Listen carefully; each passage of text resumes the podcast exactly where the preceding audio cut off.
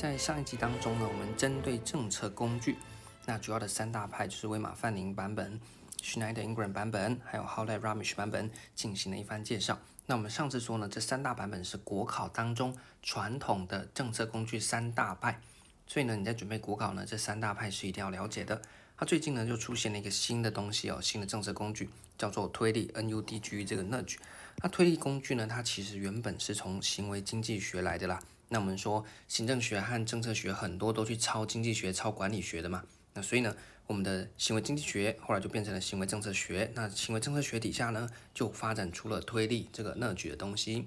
过去有一个考古题啊，问说这个乐句背后的理论背景是什么呢？你就要回推到行为政策学和行为经济学去谈。这个呢，在网络上面呢，或者是课本里面应该要写到了，所以大家就自己去看一下。简单来讲，行为经济学呢，相较于传统的经济学，最核心的差异呢，就在于行为经济学认为啊，人在做选择的时候啊，并不是像传统经济学讲的，一定都是依据自利理性来操作。那有一些人呢，他们的决策背景呢，可能并不是那么的理性啊，所以呢，就从他们的行为本身来切入，观察人类的选择行为，进而呢，提出了他们的这个学派啊。那什么叫推力工具呢？就我们前面谈到的政策工具啊。大部分呢，不是政府强制介入，就是透过市场、透过一些诱因机制等等的。那大致上呢，还是依照在人是理性的这样的一个前提假设上面来去做一些政策的规划。但是呢，在这个行为经济学或行为政策学里面，就主张啊，诶，有一些人你做选择的时候呢，可能有一些因素影响了你做出某些决定，但是呢，你自己本身呢，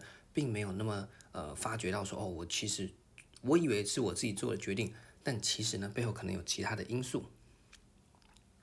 啊，这个就是推力，它主要的出发点。所以呢，像是我们在看斑马线上面呢、啊，有时候呢，可能人来人往，那有的往那边走，有的往这边走，那就会撞在一起。所以有一些呢，斑马斑马线上面它就会画那个箭头，有没有？所以你要往前面走的，你就走在右边；然后往回走的，你就走在左边。像这个小箭头呢，它就是一个推力，或者是像男生的小便斗上面有一只小苍蝇，那引导人呢，下意识的就会对着那个小苍蝇尿尿，这样就比较不容易喷出来。或者是呢，像是呃一般人过去提款的时候呢，常常钱拿了卡片忘记拔啊，这样就麻烦。所以呢，他现在就有一个小机制，先让你把卡片拔走，钱才给你。这些呢小设计呢，其实都是推力的实际案例啦。那在具体考试当中呢，我们来讲到推力的特色的时候呢，有几个点。这个呢是从网络上面和一些教科书整理下来的，大家呢可以参考，但是并不是唯一的答案，大家呢可以自己去斟酌呃增减这样子的一个内容。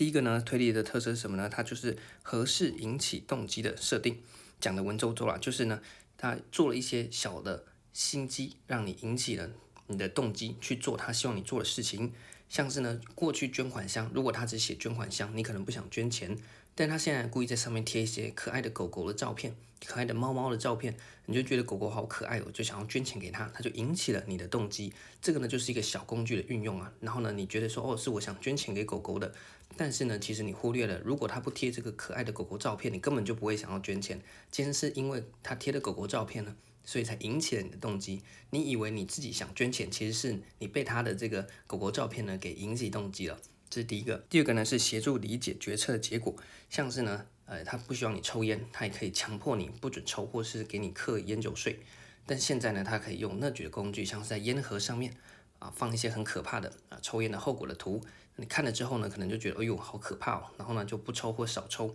这个呢就是第二个。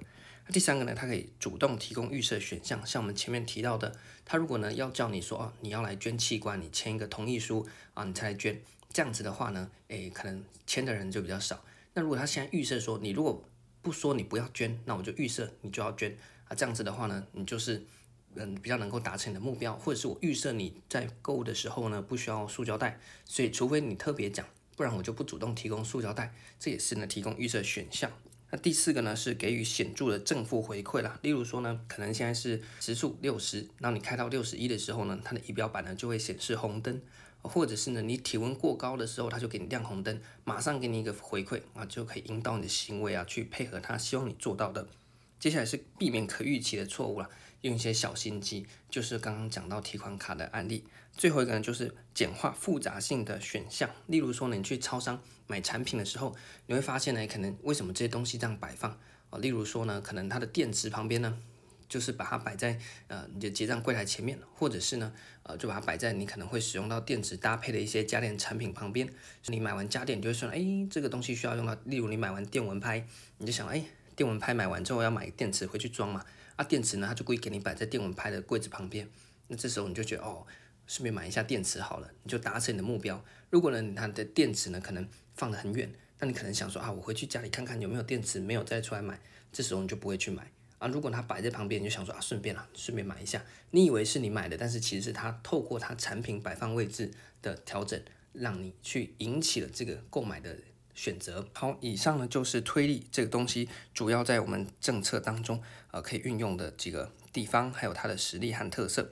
当然啊，这个推力也是有一点争议的。它争议就是呢，可能会有这个操弄的伦理争议。也就是说呢，我们前面举的例子哦，这个推力都是运用于无形之中啊。你以为你要捐款给那个动物团体，但是其实你是被那个狗狗的照片影响的。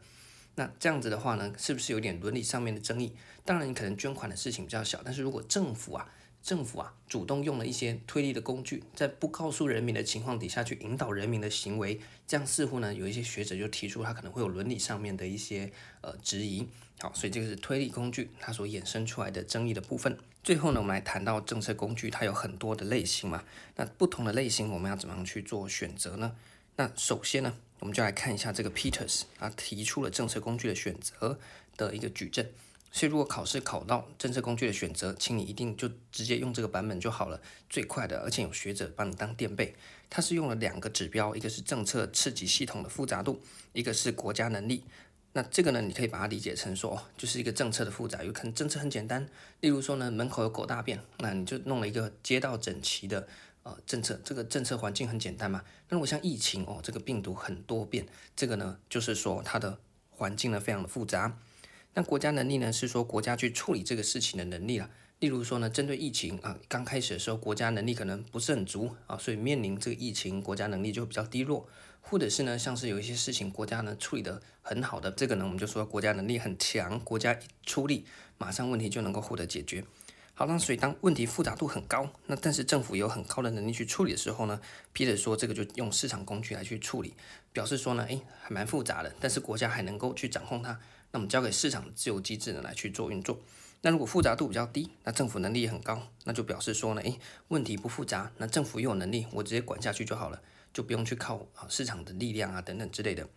那如果是复杂度很高，那政府能力很低呢，就是说问题很复杂了。但是政府没什么能力管呢，那我们就用自愿的工具啊，交给民间去做，因为政府自己管不来的又很复杂，政府呢又没有什么能力，那我们就用自愿的工具。那如果是呢复杂度也很低，政府能力也很低的时候呢，我们就用混合的工具，就是这边讲到的混合型的工具啊，就是综合政府和民间的各方之力呢来想办法解决。以上呢就是 Peters 所提出来的根据刺激系统复杂度和国家能力所分成的矩阵。所以如果考试提到说，那请你在不同的政策工具之间做选择，你就可以用 Peters 的这个版本来去说，哎，为什么我题目中的案例比较适合用这个类型的政策工具来去做处理？这样子的话呢，就是比较理想的作答。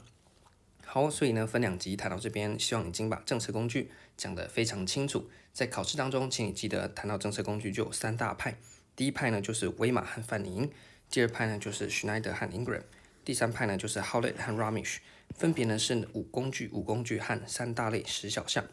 那最后呢有一个最新的叫做推力工具。那除了这三个主流和一个新兴之外，另外要记得就是政策工具的选择。你把这些东西顾好，在政策工具的这个单元考题怎么出，你大概都能够啊去有效的回答。那么政策工具的单元就到这边告一个段落。